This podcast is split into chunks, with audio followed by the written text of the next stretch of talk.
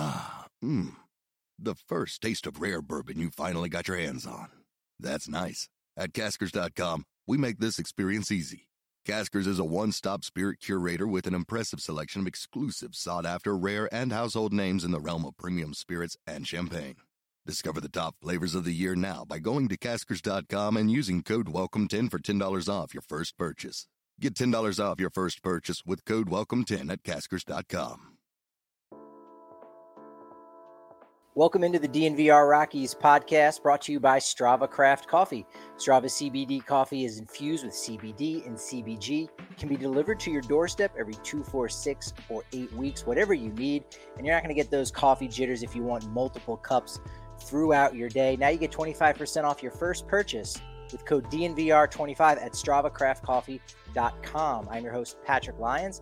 And joining me today is the original Colorado kid, the native of Denver, who pitched for the Colorado Rockies back in 1993. We'll break down the whole career and all that good stuff.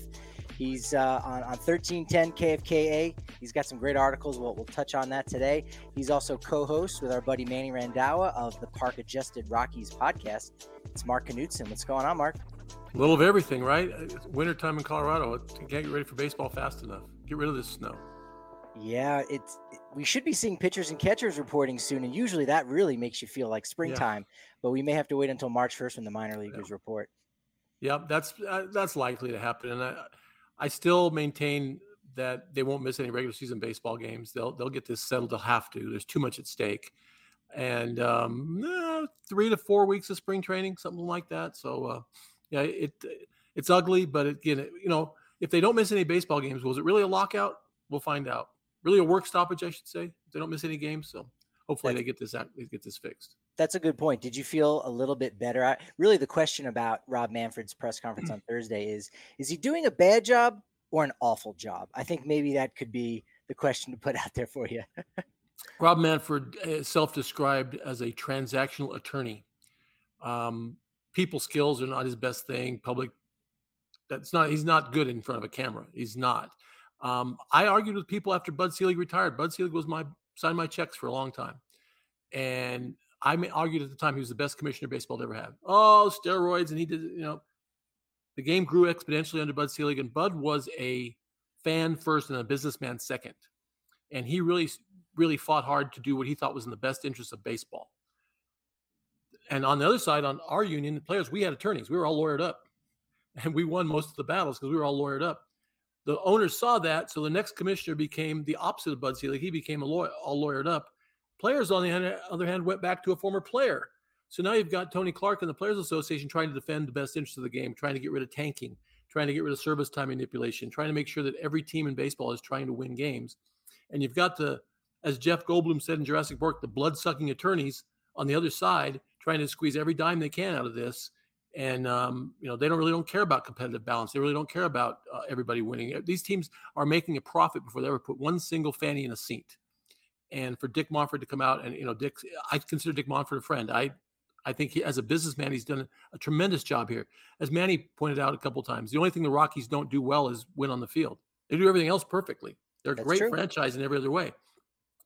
But he put his foot in his mouth when he said that, that you know not every you know we're all not, not all making money. Some teams are losing. That's just blatantly not true. And what Ma- Rob Manfred said yesterday is blatantly not true, and nobody's buying it. It is not.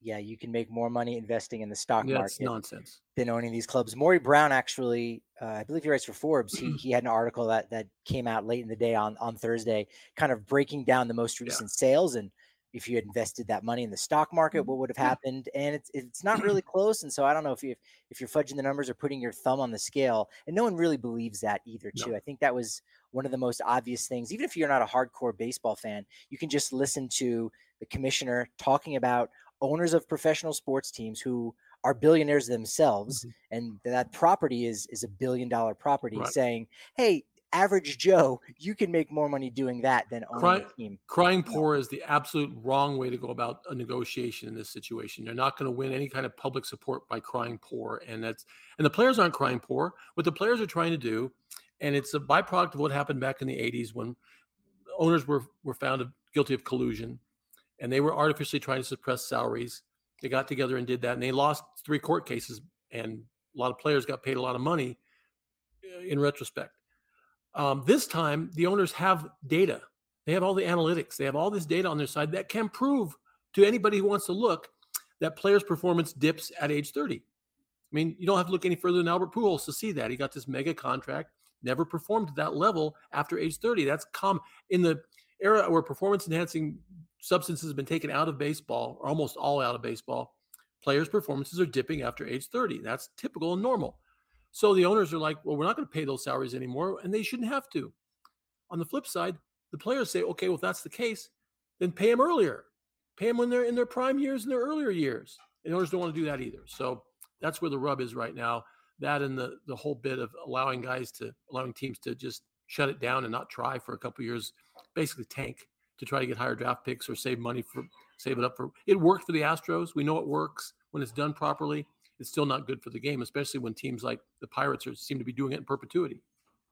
they, they certainly have. Hmm. And to your point about about statistics, you know, one of the things that's been floated in these discussions is this idea that those young players, hey, we'll pay the young players players, but we'll do it using something like wins above replacement, and yeah. we'll use these formulas. And it's, I think a lot of people have already come out and started saying like, no, this this sets a bad precedent. And I think it allows teams and front offices to to manipulate the statistics in a certain oh, way by, by not setting up those players for success in a lot of different ways and you can still Absolutely. fudge you can still fudge the numbers so mm-hmm. hey we'll we'll pay the rookie of the year a lot more money so look you're getting that but if no. you're keeping down the top 100 prospects okay. they won't have a chance to even win that award Absolutely. Absolutely. And and this goes back when in 19 I want to say it's 1990 negotiations um, the owners came forward to us with this idea they called it PFP which in baseball parlance is pitcher's fielding practice. In their terms, it was pay for performance. And they wanted a statistical based salary structure. And our union just utterly laughed at the whole notion. I mean, it, it was a ridiculous idea because you're asking guys to be individuals. It's like fantasy league. And when the whole aspect, whole purpose is to win baseball games, and sometimes a guy has to hit a ball to the right side to move a runner up and give himself up. Or, you know, I, I read one guy on Twitter told me that he had a in they did that in winter ball, uh, and he had a player got thrown out to plate, and the guy who hit him was mad because he cost him an RBI and started an altercation in the dugout. You didn't run hard enough. You cost me an RBI. It cost me money. I mean, that is the last thing baseball needs is to be pay people based on their statistics because we're we're forcing individuality and individual. We're making the name on the back more important than the name on the front, and that that ruin that will ruin the sport.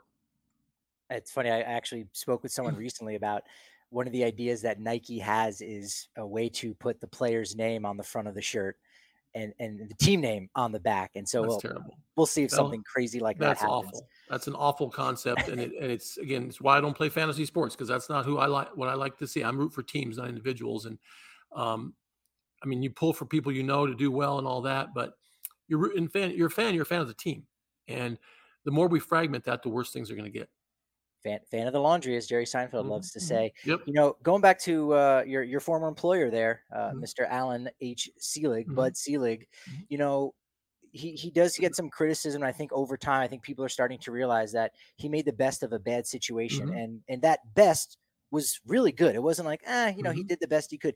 He he had you know, again, this work stoppage in 94, 95, and and people said, I'm, I'm never going back. I've had family members. I come from a baseball mm-hmm. family, and they said, I'm not going back. And a lot of them, you know, stayed away for a very long mm-hmm. period of time. And mm-hmm. and as much of a, of a you know black market is on the game about PEDs and everything that happened, he sustained baseball. He he kept it alive, and yes, we're getting up to a point right now with some of the things that are that are happening, particularly with this lockout, uh, and and the things that the commissioner is doing right now that we're seeing less and less people get into the, the sport of baseball and we're seeing mm. the average age of fans getting older and older and so there is this fear that we're going in the wrong direction maybe maybe profit margins are better for for owners but is is the game thriving under him certainly you can't say that's that that's true when compared to what Bud Selig was able to do. Well, obviously, Bud the times were different, and Bud was was very much Bud was a season ticket holder for the Seattle or for the Seattle when the Seattle Pilots moved. He was a, he was a, let me back up.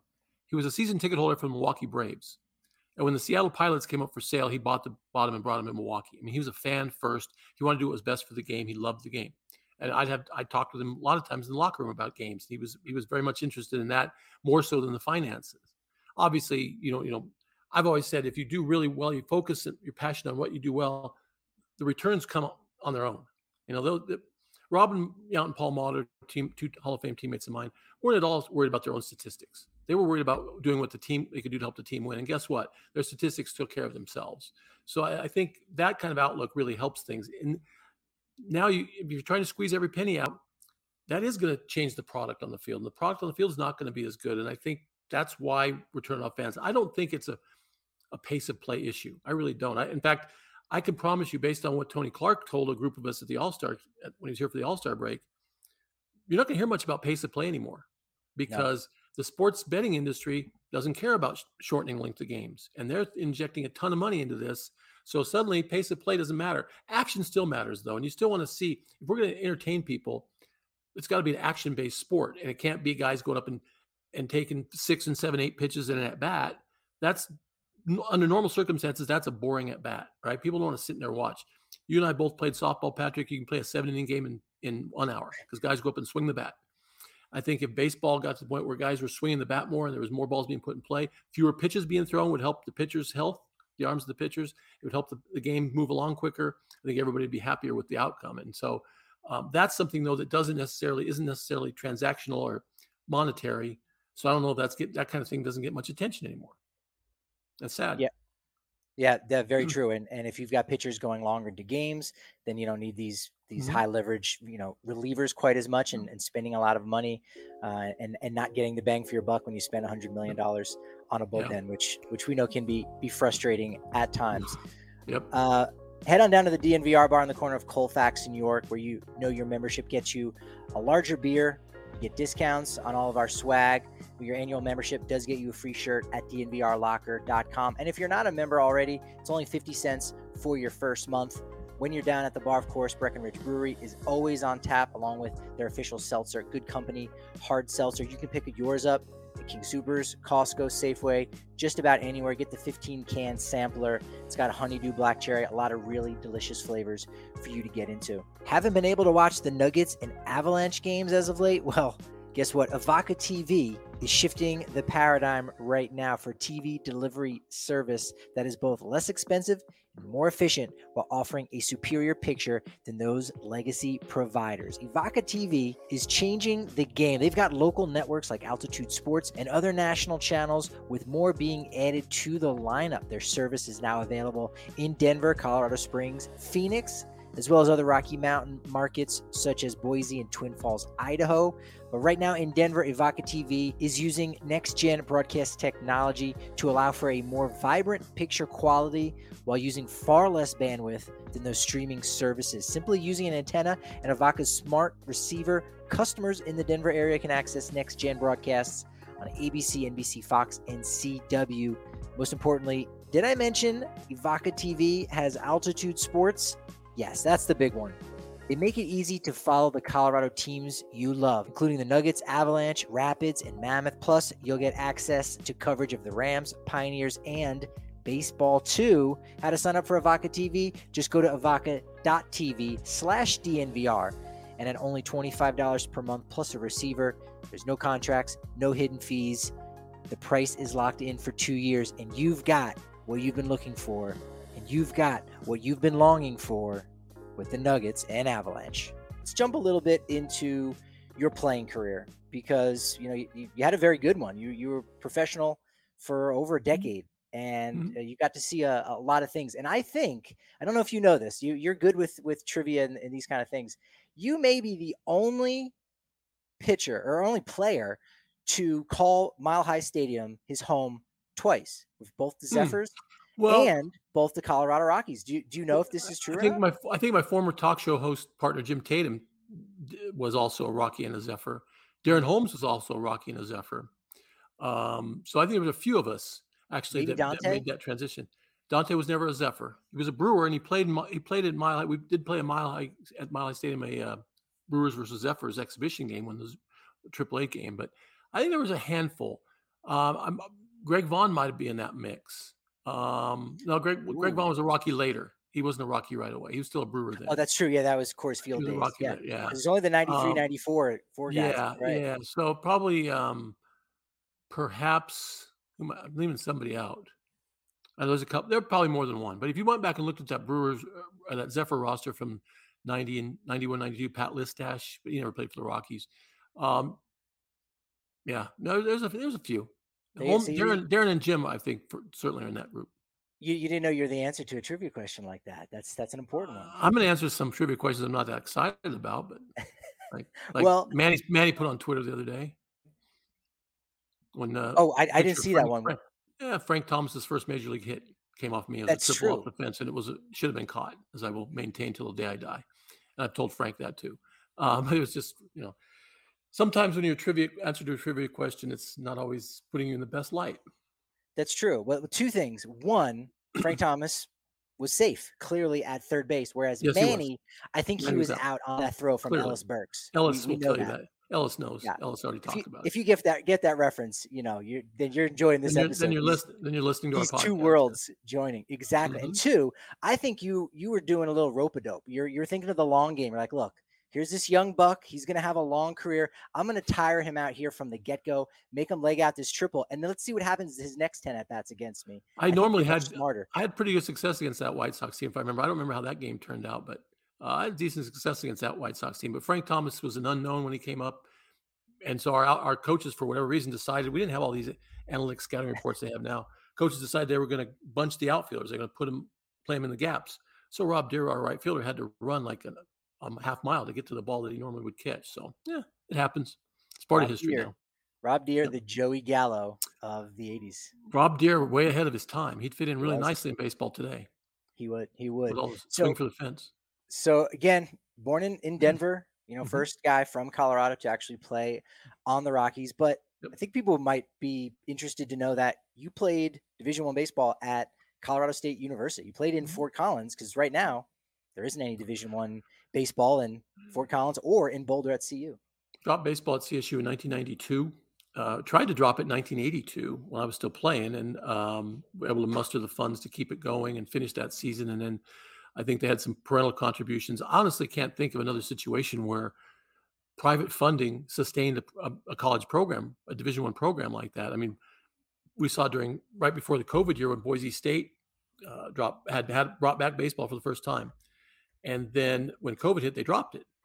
And I was coaching some Boise State kids in the summer that year, and they they said, "Well, they're going to bring it back," and it just doesn't ever work out because it's not sustainable long term.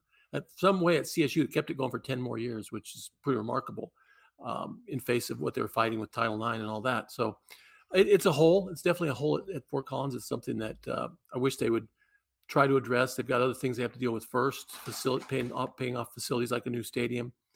Um, but but at some point, you know, with Wyoming not having baseball, that and that makes it tough as a uh, you know, travel partner. Although UNC might be able to slip in there and fit that bill at some point too. So there's ways to make it happen. I just don't think the motivation is there right now to bring it back. Yeah, that was that was going to be my next question if, if we'll ever see it. And so yeah, we, we probably have a good ten years on until we get yeah. something like that. I mean, and it still exists as club ball, but yeah. it's not very not successful club ball. Very successful club program. Um, in fact, I asked. Uh, uh, you know Tom McMillen is. Tom McMillen played in the NBA, was a congressman. Had him on a podcast yesterday and asked him about the uh, club sports becoming more prevalent than Olympic sports at the college level. And he said he's fearful that could happen, and he thinks that's one of the reasons our Olympic program, especially in the winter side, is, is slipping because we're not putting emphasis on the non-revenue sports in colleges anymore. And uh, that was not a fun thing to hear, but he's probably accurate. Yeah, you were selected 69th overall in the third round. 28 guys taken before you that never made it to the majors. So yeah. people, couple, in my, couple with the Astros too. That's right. Yeah, pe- people just I, I, don't know if they know how hard it is that that path. You know, I mean, again, you teach uh, you're, you're coach of, of a high school club there, Prospect Ridge Academy in Broomfield, and and we'll get to that that later. But I'm sure you you tell your players that look, there's a, a small fraction of of players in high school that even get to play baseball in college, let alone Division One, and then a fraction of that get drafted and a fraction of that even make it to the majors. It's it's grueling.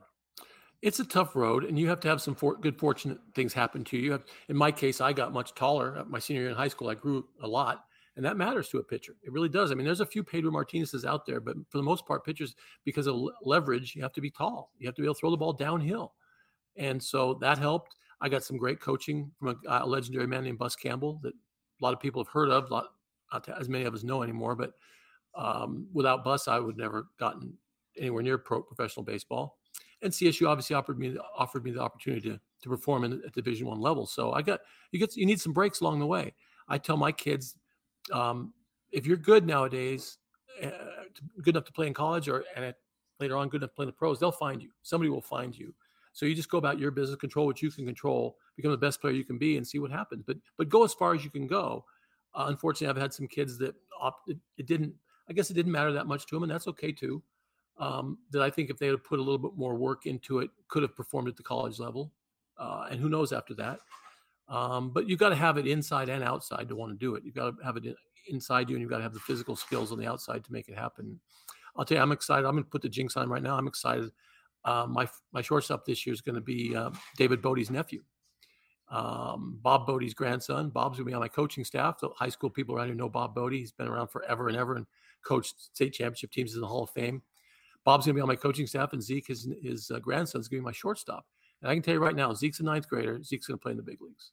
He is really, really talented right now. He needs to get bigger and stronger. Mother Nature will take care of a lot of that, but this kid has big leaguer written all over him. And hopefully, by the time he's ready for the majors, there there's actual games going on. The lockout's over. Yeah, we hope so. Yeah, yeah, probably. I'm feeling good about that. Yeah, one. I do. I, I, I would I would make that bet. I'd put some money on that. Yeah. So again, you get drafted, uh, you know, come up with with the Astros. I'd I'd be mm-hmm. remiss if I didn't ask you. Know, I think you told it once before, a couple years ago on our draft show, some of your favorite either Mike Scott or Nolan Ryan stories, because mm-hmm. those guys are just otherworldly. Well, uh, Nolan obviously is from Krypton, and so what he you can't compare him to mortals. Um, I saw a video of him the other day, what 65 years old, throwing 80, 90 mile an hour first oh pitch, ceremonial first pitch. Yeah, it's it's obscene. Um, and I, I remember following him around in the weight room trying to do what he did. And he's I don't know 15 years young, older than I am, or 12 years older than I am, and I couldn't come close to doing what he could do in the weight room. Was from grip strength to whatever he weights. I mean, he the man. No one's ever worked harder than that man, uh, and that's why the longevity was there, and that's why the career numbers were there. But uh, it's a combination of God given talent and just unbelievable work ethic. Um, Mike Scott, on the other hand, was Scotty didn't have much of a work ethic, to be honest with you. Scotty's idea of a workout was 18 holes of golf. But again, talent meets opportunity. Uh, Roger Craig taught him a split finger fastball. He had the right delivery. He was right over the top with his delivery. So it worked for him.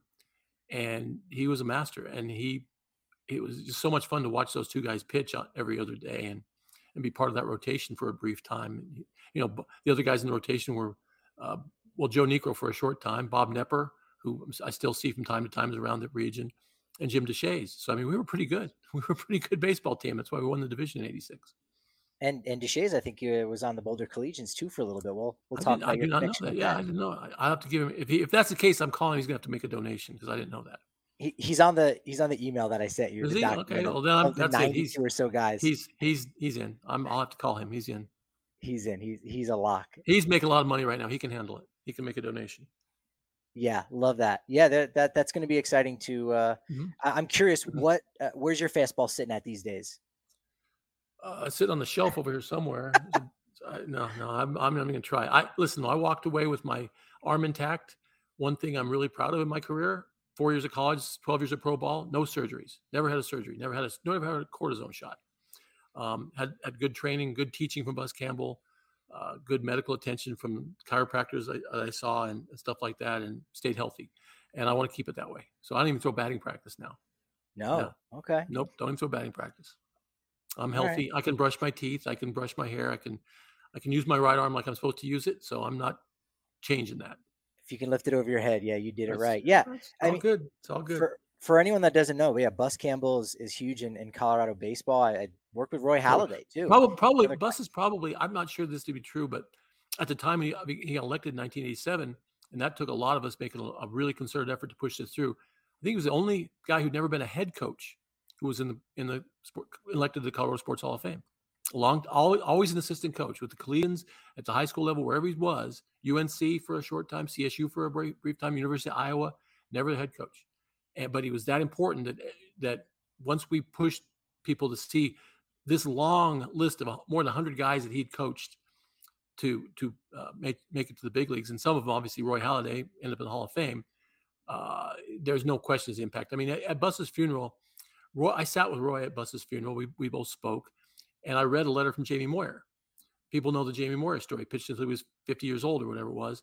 He was done 18 years before that when Digger Phelps, who was a friend of the of the coach, his father, he's Jamie's father-in-law. He was a friend of the coach at, at, at Iowa, where Bus was working at Iowa. They got together they said, "Let's." So Jamie came out here and worked out with us in one off season and pitched 18 more years after Bus Campbell put worked him over.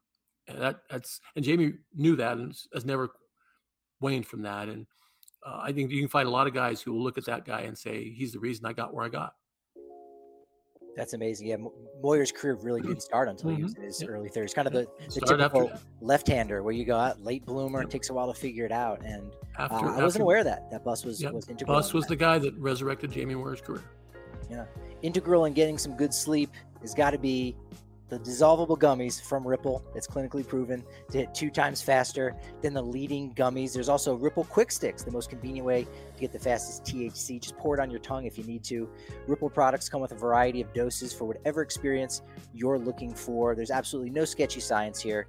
Ripple's speed and absorption were studied by Colorado State University. Getting a lot of shout outs here today up there in Fort Collins. Yeah, uh, in a randomized, placebo-controlled trial with real people, and yes, the results were published in a peer-reviewed journal. So, where can you get Ripple? Look for it at Lightshade, Colorado's premier dispensary, with 10, soon to be 11 convenient Denver Metro and Aurora locations. They've got something for everyone from the casual consumer to the connoisseur. Lightshade has a premium selection of cannabis concentrates, top shelf flower, edibles, tinctures, accessories, and more. Podcast listeners can get 25% off non sale items with code DNVR. Shop online at lightshade.com for pickup or visit a Lightshade location near you.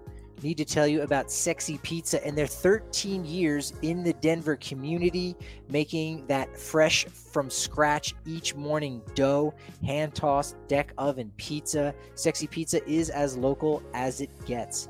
Cool thing is, if you want to give back to your community while getting some tasty pizza at the same time, just know that a portion of every sale from five specialty philanthropies at Sexy Pizza is donated to a range of different nonprofits right here in Colorado. And Sexy Pizza can also support your organization or event. All you need to do is go to www.sexy.pizza and check out their About page for the donations link to see how Sexy Pizza can support your cause. Stop by any of their four Denver locations on Capitol Hill, Old South Pearl, Jefferson Park, and Park Hill, as well as their new location down in Trinidad, Colorado, open for business. So, Mark, couple weekends ago, the Friends of Baseball event up in Greeley, UNC, got to see those ball players there, mm-hmm. was fantastic. Spoke with Eric Davis, Tom Runnells, and they talked about how great the crowds would be at Mile High Stadium before it was Major League Baseball. We're just talking Absolutely. AAA, which again, yep. if that's the best that you've got, that's great.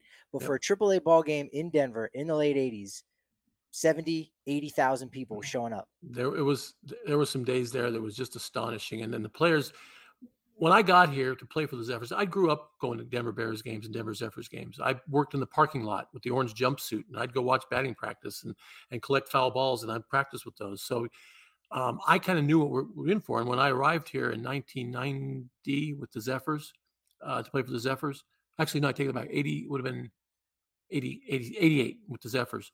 Um, the, the, guys I who weren't from around here were astonished. I kept trying to tell them this is what to expect. This is what we're going to get here.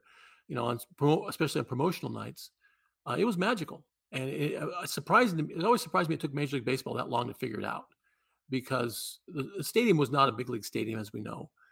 But the fact that you could put 75,000 people in there to watch a baseball game and you could uh, experience some some dramatic moments. I mean, Joey Meyer's uh, legendary home run, I was in the dugout when he hit that ball into the upper deck.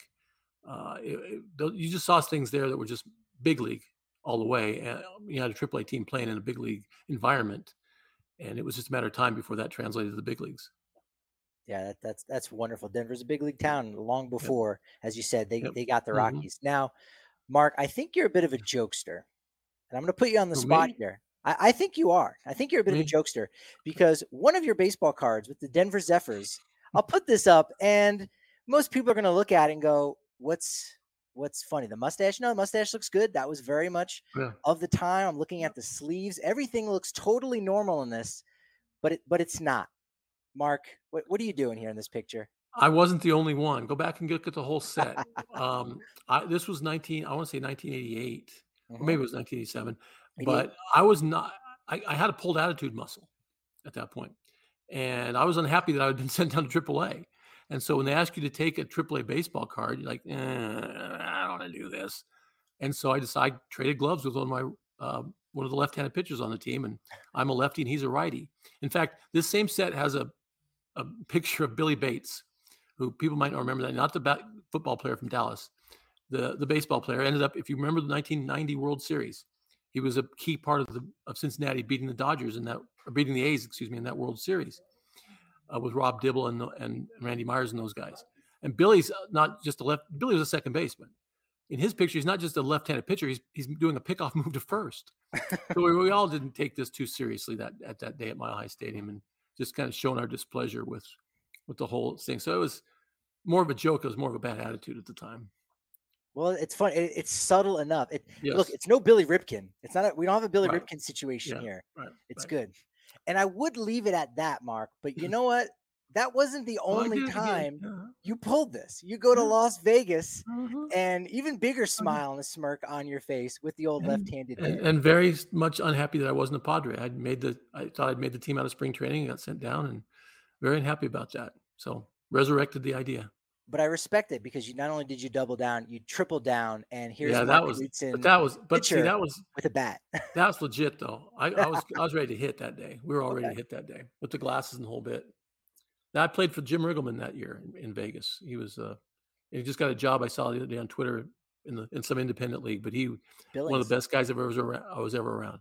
Great manager yeah, he's going to be managing the Billings Mustangs, yeah, uh, part of the the Pioneer League, and so Absolutely. you'll have a chance to bump into him. I will. I will. To, uh, I will try to. Well, we got three options here. We got Colorado Springs, Windsor, and, and Grand Junction now. That's right. Northern Colorado Owls uh, mm-hmm. are are coming up. We'll see. They're, they're, building the stadium now, so I'm I'm excited. They promised me. I've been told it'll be ready for the season, late May. It'll be ready to go. In fact, I was invited to bring my high school team there to play next spring, not this spring. So that'll be fun. That's, that's exciting. Yeah. Mm-hmm. So as you mentioned, you know, playing in Las Vegas, what what is that like as a market? Is that a baseball town, or is that just a very unique thing? Back, you know, again, this this is a while while ago, of course, where Las Vegas yep. wasn't a major league city, but Mm-mm. still, did did you get a good sense, like, you know, this is a decent little baseball town? It was hot. Oh, it was hot. it was the hottest place I've ever been in the summertime. The stadium, Cashman Field, was um, sunk down. It was surrounded by parking lot. It was sunk down, so the heat just poured in there. I mean, it couldn't even run during uh, in the afternoon to get ready for the game. It was just too hot. But no, it was a, it was a fun place to be. Um, most people, and you, I'm sure you've been there plenty of times, Patrick. It's a place you want to be for three or four days, and then you've had enough time to leave. And I think that was our prevailing thought as players. We love being having the homestand, but first few days you'd go to a comedy club or you'd go to a casino or something. And that's last half of the homestand, you're tired. You just want to stay home. And you come back from a road trip. Now you're going back and, you know, playing the slot machines in the airport or the grocery store or whatever. I never at the time thought it would be a big league city, but it's obviously way bigger than what. They didn't have arenas or anything then. Uh, I could see the day where Major League Baseball puts a team there. Now you've got a football team there. Why not build a retractable? You'd have to have a dome stadium. It's just too hot in the summer. But it's they are think they're for it's forward thinking place. I mean, I wrote about this a couple of times when the Chargers left San Diego was because the people of San Diego didn't want to approve a tax to build a stadium on tourists the tax wasn't going to be on the people of San Diego. It was going to be on a, it was a hotel, a tourism tax. They wouldn't have to pay it, and they they lost their football team because they didn't want to do that. The same tax is what passed in Las Vegas. And they built that gorgeous new facility they have there, and I can see them continue to do that. I, I might I wouldn't be shocked if there's a major league team in Vegas someday. Yeah, the voters here in Denver put a tax on themselves in order to to fund mm-hmm. the Rockies and built so. two stadiums with for the price of one. That's how successful it was, and they could do that again. Yeah, we might need a new football stadium pretty soon, right? That's what they're saying. Yeah, I mean, what this one's only you know this 20. one's twenty years old. Ah, so old. Get rid of it, man. It's gross. Yeah. Did Did you ever get any uh, interesting celebrities coming out throwing out the first pitch, like Don Rickles uh, in No, well, I remember, like I remember one time Raleigh Rollie Massimino was the coach at UNLV, and he came out and threw out the first pitch one day. I can't remember if we had any any um didn't have any big time celebrities. It was too hot. Anyone come out and go go through that. Um, I, I mean, I had fun in Las Vegas at the ballpark. Even I mean, um, but I don't remember any celebrities coming out to throw. I don't know if they came to games, but they, they didn't go venture out on the field. But that's a good idea. They probably have done that in the past. Didn't do yeah, it that, that, year. They'll they'll definitely make that work in, in the next iteration. Because I, think so. I think that's probably the favorite because you want to put maybe one one more team on the West Coast, one on the mm-hmm. East. Nashville, Nashville, seems to be the favorite. Yeah. Mm-hmm. Las Vegas in the West. Those are kind mm-hmm. of the, the favorites at, at this makes point. Sense. Makes sense. Definitely does. Now, uh, during your career, uh, did you have a favorite catcher that that you threw to? And I bring that up because again, uh, every Monday the Park Adjusted Rockies podcast comes out with you and Manny, and, and just recently had Tracy Ringolsby on talking about the history of catchers and you know in Colorado. And as much as it's always been this thing of ah, oh, they've never produced an All Star catcher, mm, nope. is a lot of the expansion teams really have struggled to. I think Mike well, DeFelice is the only yeah. one from the expansion teams uh, of, the, of the last four for the Rays, and so maybe it's not as bad as you think. But did you have what what makes for a good catcher? I really uh, is what I should say. Well, I brought up Charlie O'Brien during the podcast. Either yeah. you know I worked with Charlie before he became Greg Maddux's catcher later on, and what makes a great catcher is someone who's um, defensive minded first. His offense is okay. He's not going to worry too much about it. He's going to do what he can do with the bat, but he really wants to work with the pitching staff and and really make the best of that. And Charlie just had such soft hands and such a good way of moving behind the plate that he made balls look like strikes. And that obviously was huge.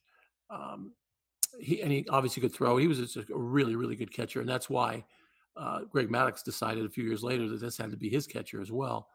Um, but again, if you get to that level, I mean, BJ Surhoff was our number one catcher that, that year, and BJ was a tr- dynamic offensive player and had been a converted shortstop. Had played shortstop at North Carolina, converted to play catcher. wasn't his favorite thing to do. He was good at it. Obviously, you don't catch in the big leagues if you're not really good at it but you could tell he, he, during batting practice he's out taking ground balls at short and stuff like that. And Charlie's not Charlie's hanging out with the pitchers in the outfield. So um, I think it's it starts with a mindset, and you've got to have a mindset where you're going to take a beating. It is, and I'll argue with anybody who wants to argue with me, the, the toughest position in all of sports. Period. And I don't want to hear from the goaltenders and hockey goaltenders because they don't have to score points. They don't have to counsel their pitcher and walk, talk him off a ledge with in a bases loaded situation. They don't have to be a pitching coach and a, I mean, do all those types of things. So it's the toughest position, position in all of sports. And my hat's off to guys that can do it well. Charlie was the best one I ever threw to. Yeah, and you know, and even with the the, the plays at the plate with the Buster yeah. Posey rules, there, mm-hmm. it's still oh, the hardest yeah. I mean, position. Try catching a throw. Try catching a throw from a one hop throw from an outfielder with a guy bearing down on you. You got to eyes got to go two different directions at the same time. It's still very difficult to do. It really is. You're not going to get plowed anymore like Mike Scioscia used to get, but you're still going to have to make the play. Do you know if uh, if Charlie gets any royalties for those those hockey mask helmets? Because people might not know. I yeah, love those kind of little piece he of trivia. Right when he was yeah. up in Toronto, I think it was '96. Mm-hmm. He go he goes to a hockey game and goes, you know what, mm-hmm. that mask, I, I could wear that as a catcher. And he was the first one to do that as an older guy too. Yeah, wasn't was. this young swagger? He was a little that's bit right. he was in his late 30s at that point. And well, now, there's, now if there's, royal, there's royalties to be got, he got them. I can promise you that. But I don't know. I know as far as I know, he still is back in Oklahoma. As a farmer in Oklahoma. That's what he always wanted to do. Um, so I don't know, but like I said, if if there was a royalty he got, he got it. I promise, because he should have. You've had some good shows again on the Park Adjusted Rockies podcast uh, with C. Trent Rosecrans, former president mm-hmm. of the BBWA, talking all things about Baseball Hall of Fame. I know it's yep. it seems like it was like a month ago, but hey, you, there's not a lot of other things going on right now, so we can continue to, to talk about yeah, this. You, you could tell tell Manny about that. Manny's uh, bouncing off the walls right now, not able to talk about anything. Yeah, yeah. Well, the, once we got a chance to talk to Eric Davis, he's like, okay, now yeah, I, have got something. He was happy, happy, about now. that. Yep. That's his guy too. So I, I, I, was really happy for him. But you had C Trent on, which was great. Mm-hmm. I, I got to ask, do you do you feel like your generation of ball players are are underrepresented in the Baseball Hall of Fame? I don't know about my generation. I just think the Hall of Fame is underrepresented to be across the board. I think there's yeah. a lot of guys. Again, I view it like I think Jayson Stark said it. You can either have a cathedral or you can have a museum. The other sports have a museum. I don't think there's one who can tell me that Dikembe Mutombo was a Hall of Fame basketball player. Hall of Fame humanitarian after his playing career? Absolutely. Right? Good. He averaged nine points and 10 rebounds a game. And he's in the Hall of Fame. Basketball, obviously, the bar is not so high. I think the bar is too high in baseball. I really do. I think there's a lot of guys that you can't tell the story of the game in their era without them, like Dale Murphy. I know his numbers don't stack up, and Manny will argue with me on this because Manny wants to make it numbers based. But I just think there's there's not enough guys in there because when you leave out of Dale Murphy, who was a what he was a dominant player of the 1980s, he was the guy, yeah. and yet he didn't play long enough. You know, and they made an exception for Kirby Puckett, American League, his career shortened by in, injuries. So if you're going to make that Gale Sayers, Kirby Puckett kind of exception, look at a guy like Dale Murphy and say this guy was spectacular for a short amount of time but he was still spectacular and he still should be in the Hall of Fame. And and so I don't know, but I limit it to my generation, but certainly Billy Wagner, Kenny Lofton, uh, you know, as, as distasteful as it might be, Curt Schilling, a lot of these guys belong in the Hall of Fame. Or you know, obviously the, I put Bonds and Clemens and and those guys in without without even batting an eye. Um, I, I don't think. I guess I'm a little bit more discerning than a lot of people. I know Sammy Sosa was integral to what you talked about earlier about the renaissance of baseball under Bud Selig in the late late 90s. But I believe the Sammy Sosa I played against was a skinny guy who was a singles hitter. I believe, and my, I have no proof of this. I'm not making casting aspersions. I'm just saying I believe performance enhancing substances made him a, a home run hitter. I don't. That's not true about Barry Bonds. That's not true about Mark McGwire. Mark McGwire was a raw as a raw rookie at 49 home runs. Skinny, tall rookie for the A's, big long swing at 49 home runs. Now, does Mark's career measure up to the? Is, can you tell the story of baseball without Roger Maris? Why isn't he in the Hall of Fame? I just think our, our standards are a little bit too high, too maybe too numbers driven in some respects. But the new analytics do tell you, and Manny's been helpful with me learning this stuff, how good a guy like Larry Walker was, even though he didn't reach those milestones at 3,000 hits or 500 home runs. How good he really was in comparison with his peers. I think if you use that on on all these guys, there'd be a lot more guys in the hall. When I was there, I was shocked. The first time I walked in there, I was shocked by how few plaques there are in there. They have room for four times as many plaques as they have in that place. It's big empty. And I think the game's doing itself a disservice by not honoring those guys. And not just maybe honoring is not the right word, recognizing those guys. Because if you want to tell the story of Pete Rose betting on baseball as a manager, tell it. It's part of the history of the game. It's part it should be in the museum. Museums aren't all nice, nice things, right? We have museums that that depict some of the bad things that have happened to. Yeah, Dale Murphy, back-to-back MVPs. Yeah. He's one of only like eleven yeah. guys to do it, yeah. and pretty much everybody on that list is a Hall of Famer, other than mm-hmm. Roger Maris, who's another. And, and think about this about think about this about about the NBA or basketball in general. Every eligible former MVP is in the Hall of Fame. So Nikola Jokic is already in, and I we're, we're happy to have him. He's having a great year, and he's having he's having a magnificent career. But he's already in. Think about that. Basically, already in the Hall of Fame. And Dale Murphy wins it twice and can't get in. I just think that's that's a standard baseball shouldn't be holding itself to. And Rob Manfred's in too, right? You got, every commissioner's in. Unfortunately, don't don't kill the messenger.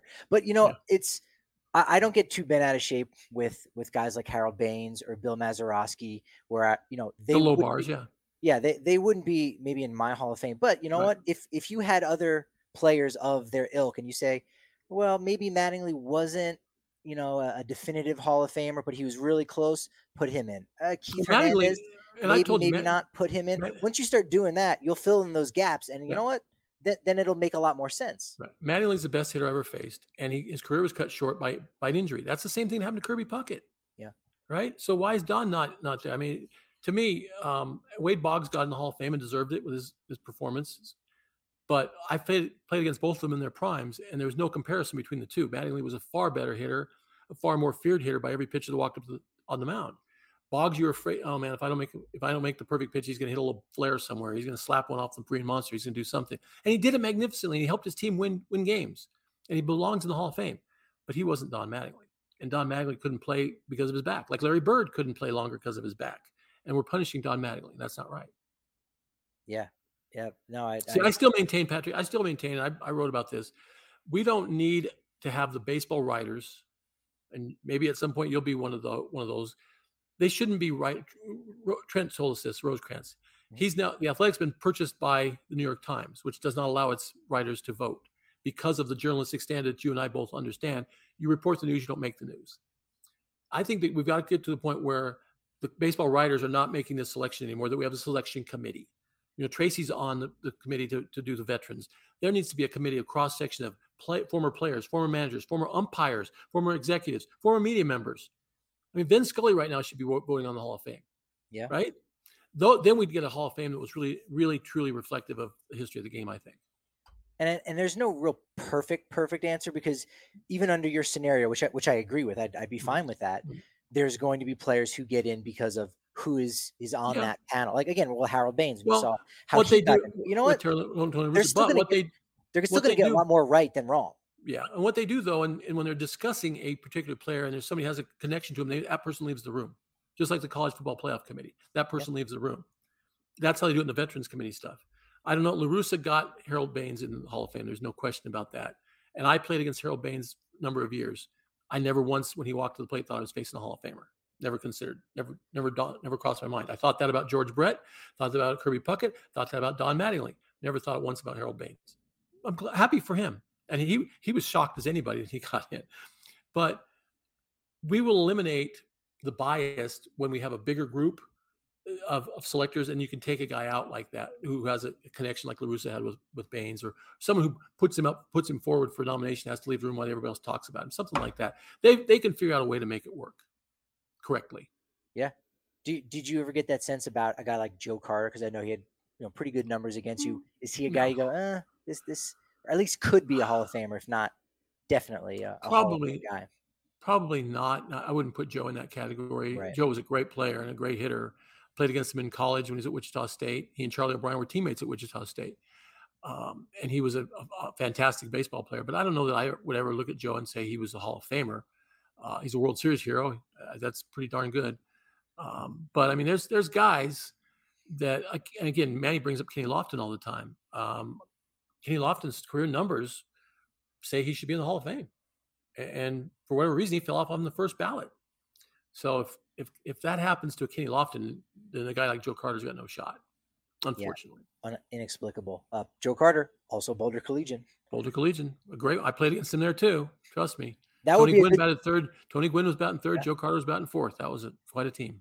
That would be a good segue to talk about the Boulder Collegians. But I still got one more question because sure. I know I know you've, you've again talked about this in the Park Adjusted Rockies podcast. Rockies Team Hall of Fame. Yeah. They need to have it Yep. Would you put your former, well, he wasn't your manager. No, he was your manager in 93 and he was your coach mm-hmm. in Milwaukee, Don Baylor. Do you, do you think oh, he needs to be in that charter member? Charter member, absolutely. Yeah. You'll never meet, and I mentioned Jim Riggleman, and I put Don in that same category. One of the best people I ever was ever around, and um, just a man's man. Knew how to play the game, knew how to respect his opponents, knew how to, you know, nobody got hit by a pitch more by the time when he retired. Nobody been hit by a pitch more than Don Baylor. He charged out once against John Denny. And he told me the reason he did that was because John Denny was throwing at his head. Don would take one off the bicep and laugh and run to first. Then he'd take out the second baseman to show him not to do that. So second baseman's going up to the pitcher and saying, knock that off. So that's the way the game was policed back then. but Don was ultimate professional, great hitting coach, great. Uh, I really, I don't know that I, I didn't get enough time as, with him as a manager. He definitely had changed as a manager. He definitely got more uptight and, and felt you could tell he was feeling the pressure. Mm. uh, when it, uh, first year of the Rockies because he was bound to determine we wouldn't lose 100 games, and we didn't. But at Milwaukee, when he was a hitting coach in Milwaukee, he was just the, the guy that everybody wanted to hang around with, everybody wanted to be around, learn from, listen to. Uh, yeah, he'd definitely be in the first class, no question. Would you Would you want his number 28 retired as well? Yes, I, and again, I think that's something the Rockies don't do enough of. It took him a long time to get Larry Walker's number retired, which I thought was puzzling. But yeah, I mean, I don't think anybody should wear Don Baylor's number ever again. I you could make a case for Andres Galarraga. You could make a case for a lot, of. Listen, we talk about Harold Baines. Harold Baines was traded from the White Sox, I believe, to the Rangers. Yeah, for the Rangers to Sammy Sosa. Um, at, at, some point, I don't remember the, the year. Six weeks later, while he was still playing for the Rangers, the White Sox retired his number. Yeah, did you know that? They retired him. He was still an active player, and he played more. And then he came back and played for the team again, for the White Sox again. Harold Baines did. So that's why I say Harold, Nolan Arenado's number should be retired by the Rockies right now. Right yeah. now, why not? B- Baines has uh he's got some photographs on, on some people for sure. Something, and, something happened. And, and, it's number 25 for Don Baylor. I, right, I misspoke. Right. I'm, I'm thinking of Nolan Arenado already. 28 stolen, yep. That's right. 25 for, for Don Baylor. Mm-hmm. And, and it's interesting too, like you said, it took so long to get Larry Walker's number retired. And it was really sure only done once it was already kind of known. Oh. He's probably going to get in. And that I think that that hurt him, just like it's hurt Lou Whitaker, who the yes. Tigers are now finally retiring his number one in Crazy. Detroit. Crazy. I you don't know. There's behind the scenes things that go on. That, sure. You know, I don't know that Larry Walker left here in the best best of ways with the Rockies. He was frustrated. The team wasn't winning. Um, and Larry had some personal growth to do at that point. Um, I'm glad he got to go to St. Louis and have the success he had in St. Louis. Uh, I think it was a cherry on top of a great Hall of Fame career. But I think there was some must have been some must have been some lingering bad feelings here. That's all I can figure because there's no reason his number wasn't retired a long time ago. When you go back and look at your 1993 Topps card, is it great to know that the hat in the jersey has stayed the same? It's kind of timeless, no? Well, I think they did that on purpose. If I don't, if I'm not mistaken, they did that because they wanted to be the Yankees who don't change things. And I, I, do think that's good. I hate the black vests. I think those are gross. And I hate the purple shirts too. The purple ones look like Barney the dinosaur. I'm not a fan of either of those. They look softball to me. But that's a classic look, right? That that pinstripe Rockies. And they've they've tweaked it, upgraded a little bit, which you can do. But I don't think they should ever mess with that. That was that's something to maybe again tweak, twist around once in a while, but always go back to that. That's the foundation yeah, it's it's kind of gotten to the part now where you know you'd see teams do all these rebrandings, and maybe five, ten years ago, you, you would have. The Diamondbacks change colors every other year, don't they? Pretty much, yeah. Actually, I, I just got a, a, a message here on on my phone on Twitter. I think they just changed their logo again. Yeah, so you know what what are you gonna do? But now it's gotten to the point where you go now you now you almost can't change it. You just have to have fun and and, yeah. and do those those little tweaks. alternates. Alternates. That's it you speaking of having fun you have a lot of fun on the coaching side. I mean mm-hmm. between the boulder collegians the, the general manager and mm-hmm. prospect ridge academy i mean go, go wild on on either of those. I want to i want to hear about this trip you got coming up because you're going to be in arizona. Well, mark knudson's going to be playing kind of. well we're going to scrap we're going to practice. We don't get to play um, we have our full schedule of games here but you know look outside right now i don't know that we might get in last remember last march we didn't have high school baseball last March because of COVID, but we had a kind of a club season in, in place of that to get ready for the regular season, which started at the end of April. We would have we played once all last March because of the snow, one game, and I don't know. You can count on playing games in March in Colorado before spring break. So we decided. Mark Johnson, the legendary coach at Cherry Creek, told me he said, "Listen, just take your team. What I do, take my team down to Arizona. It's a family trip for the families. They pay their own way. They go down there but the team gets together and practices and then in the afternoon go to some games.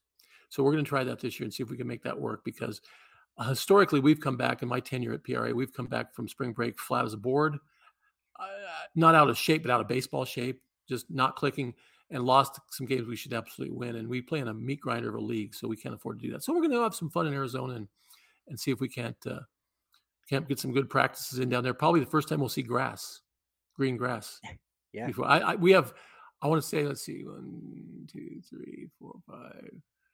We have six games, including a game at Coors Field, scheduled before that trip. I'm not confident we'll get any of them played, but we'll hope. Fingers crossed.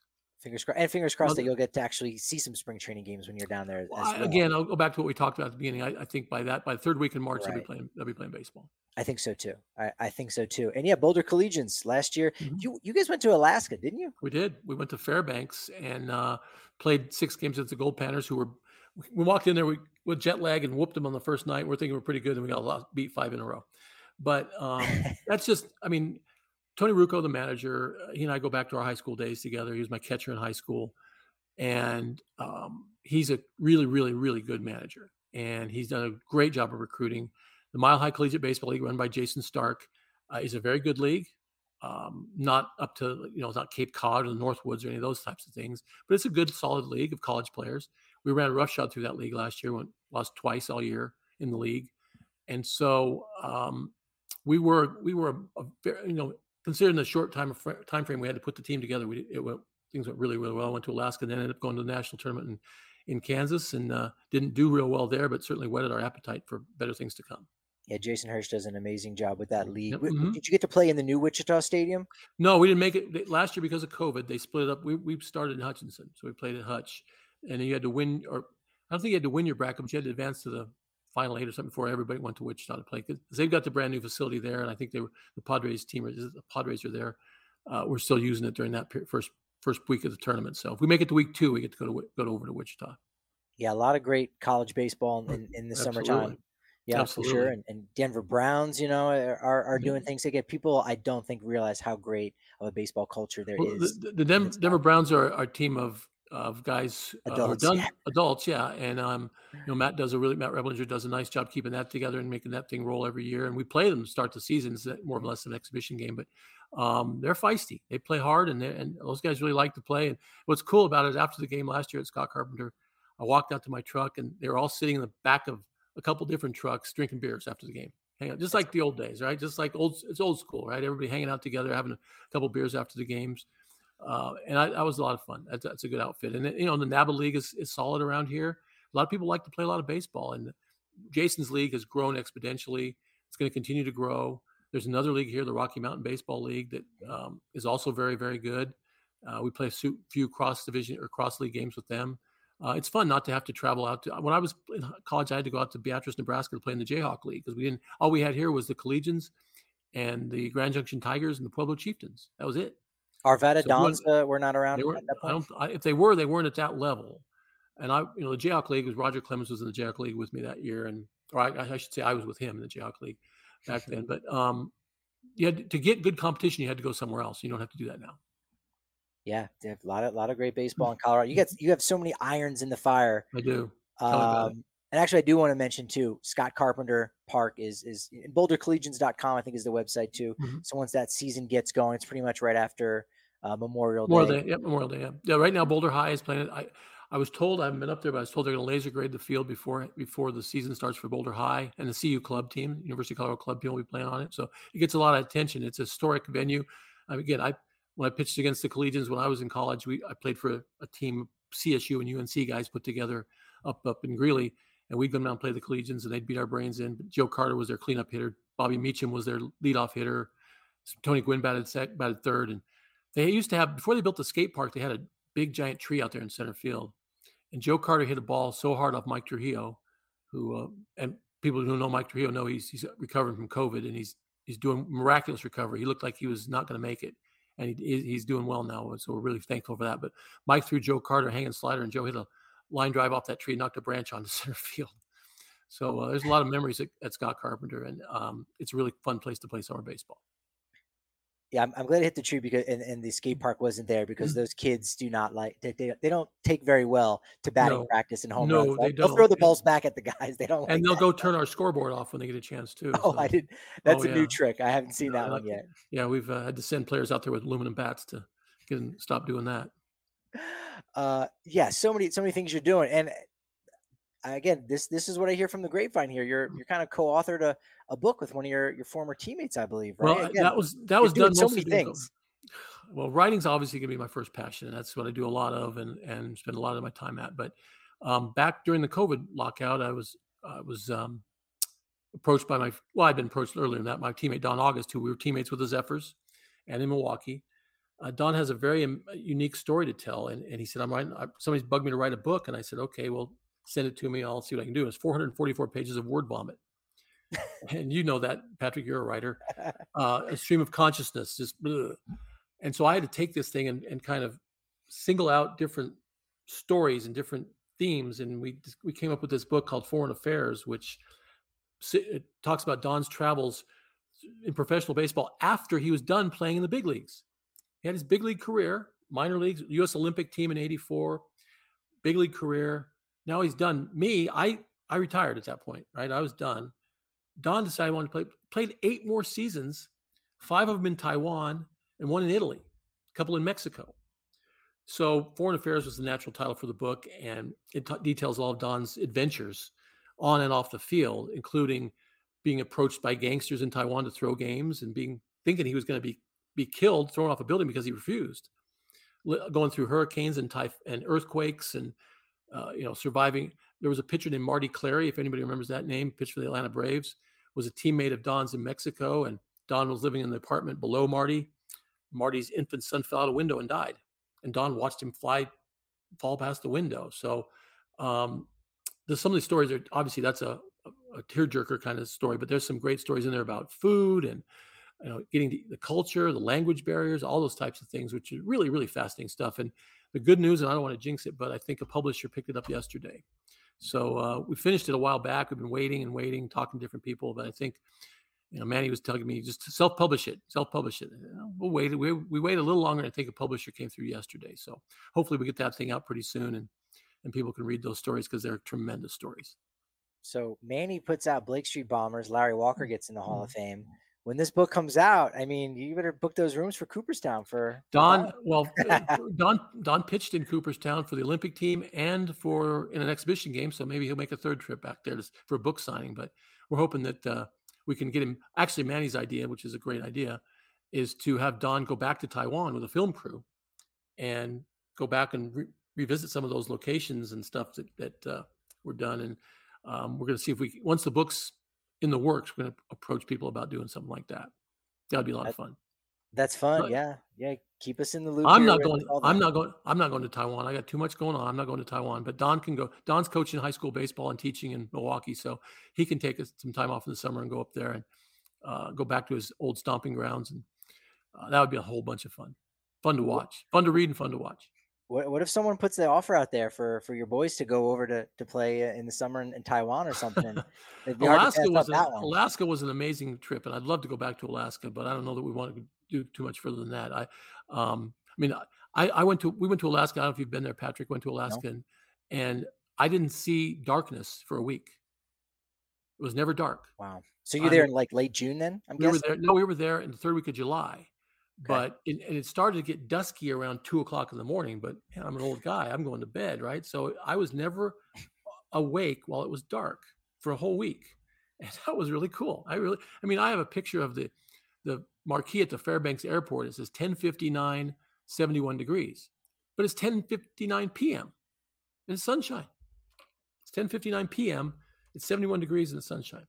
Uh, getting pulling up to a store or McDonald's or something at midnight, it's sunny out, and they're closed. Was a really weird experience, but it was fun. And your body's telling you it's time to go to bed, and yeah, but your eyes say, "Hey, I can yeah, see sunlight." It's not dark.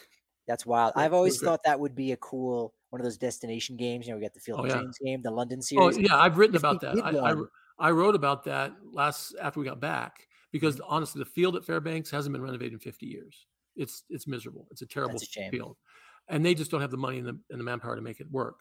They'd love to. So I've you know, our friend Dan Evans, who put on the Field of Dreams game, I brought up to Dan and we're making calls because I think that would be the perfect place for Major League Baseball to play. And Augie, Don August, I told him about it. He loved the idea too. I think anybody who's been there would would be. I mean, it could be just like the Field of Dreams game, the Midnight Sun game. Play the Midnight Sun yes. game there. So it wouldn't translate for television. Have, That's the have, only thing. They, they, have lights there, but they don't work. There's light poles, and you say, well, they don't even they haven't turned them on in decades. They don't work. You know, you know why? The skateboarders unplugged it. there you go. There you go. don't need it. No, that Bring the Midnight Sun game would be really cool to play play it up there. No darkness. It, that would be fun. That'd be fantastic. Uh, mm-hmm. Mark, let them know where you can find all your stuff. I know you're on Twitter at Mark Knudson, K N U D S O N 41. Yep. Yep. And most of the stuff that I do, almost all the stuff I do, I send out on Twitter. The Park Adjusted Rockies podcast, which Manny and I do once a week. I have a, a college sports podcast called Knudson and the Commish with Karl Benson, former commissioner of the Western Athletic Conference. We do that on at the end of the week. I have my Three Strikes blog on milehighsports.com, and I have my uh, my column on, in, on 1310kfk.com, and of course woodypaige.com. So I got all sorts of outlets to talk about various things because you know baseball by itself can get a little little tedious, especially right now. And I don't know how you're doing this. I don't know how we do this with the Park Adjusted Rockies podcast because it's just you got to scratch and find stuff to talk about, don't you? Yeah, some sometimes you have to grovel and, and ask yeah. and have people like me on to fill time because you have nobody, because you don't have any big leaguers to talk to. That's it. That's it. No, I mean, I appreciate you giving us this time. You're probably hmm. late on some kind of deadline for one of these articles that you got to put out. I'm all done earlier, thankfully. But we'll we'll attach all your articles. We'll attach a couple of your mm-hmm. articles to this podcast description. Cool. Um, and so drive a little more traffic because your writing is is fantastic. Always have good Thanks. takes there. Uh, appreciate you coming on. Uh, you can follow all of our Rockies content at DNVR underscore Rockies on Twitter. I'm at mm-hmm. Patrick D Lyons on Twitter. And so for Mark Knudson, I'm Patrick Lyons. This has been a lot of fun. But you know what they say about momentum? It's only as good as tomorrow's mm, podcast. So I'll talk to you then. The folks at Green Mountain Dental Group deserve to take plenty of credit for those smiling Colorado sports fans around town, especially all of our DNVR listeners who've switched to them over the years to make Green Mountain Dental Group their permanent family dentist. Now, when you schedule a cleaning, x ray, and exam, you're going to receive a free Sonicare toothbrush from Green Mountain Dental Group, located only 15 minutes from downtown Denver.